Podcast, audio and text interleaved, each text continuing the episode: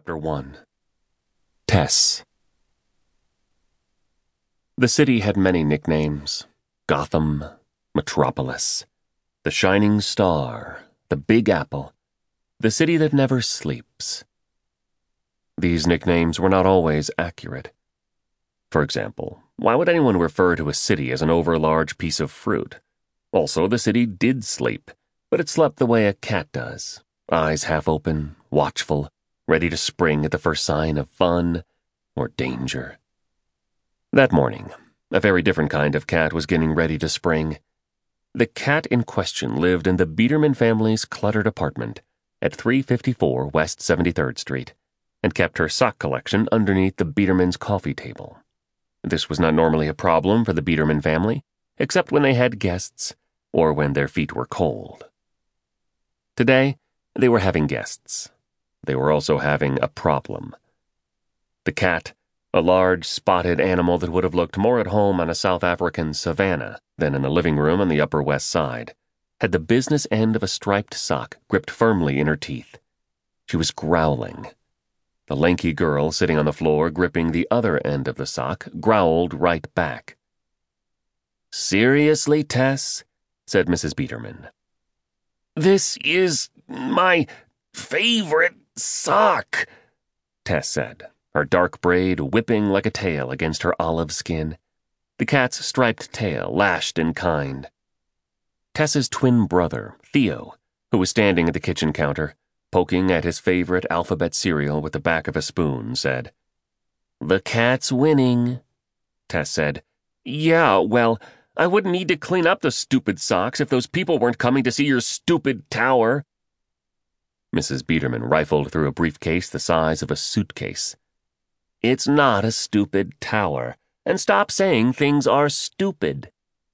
It's the wrong tower, Tess said. Theo Biedermann had built a scale model of the Tower of London, a model that took up the Biedermann's entire dining room. For a national Lego contest, he won. Now, a week into summer vacation, school officials were finally coming to interview Theo to congratulate him for his prize, even more Legos, and to photograph the tower for the school website.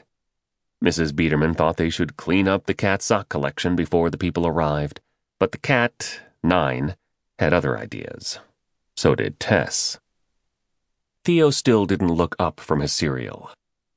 You don't have to wear your favorite socks, Tess. No one's going to interview you.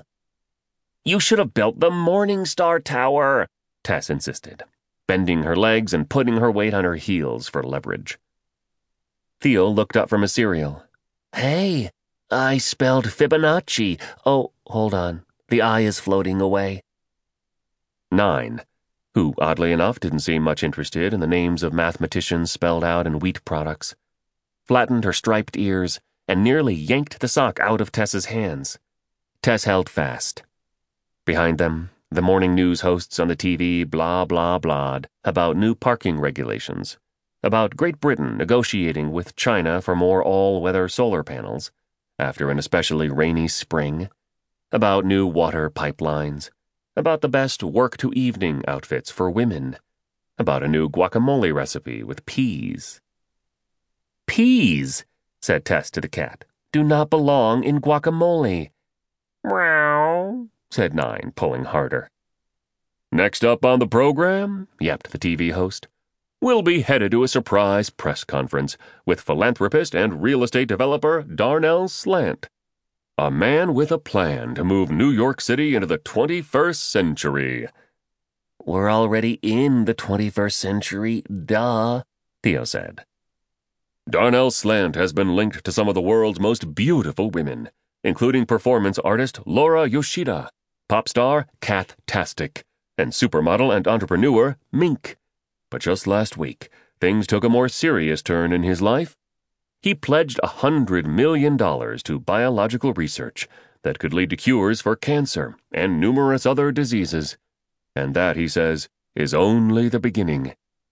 In a recent interview with Channel 8 News, Mr. Slant talked about the importance of progress over stagnation, especially when it comes to the continued development of our city. The Morningstarrs were geniuses, the earliest architects.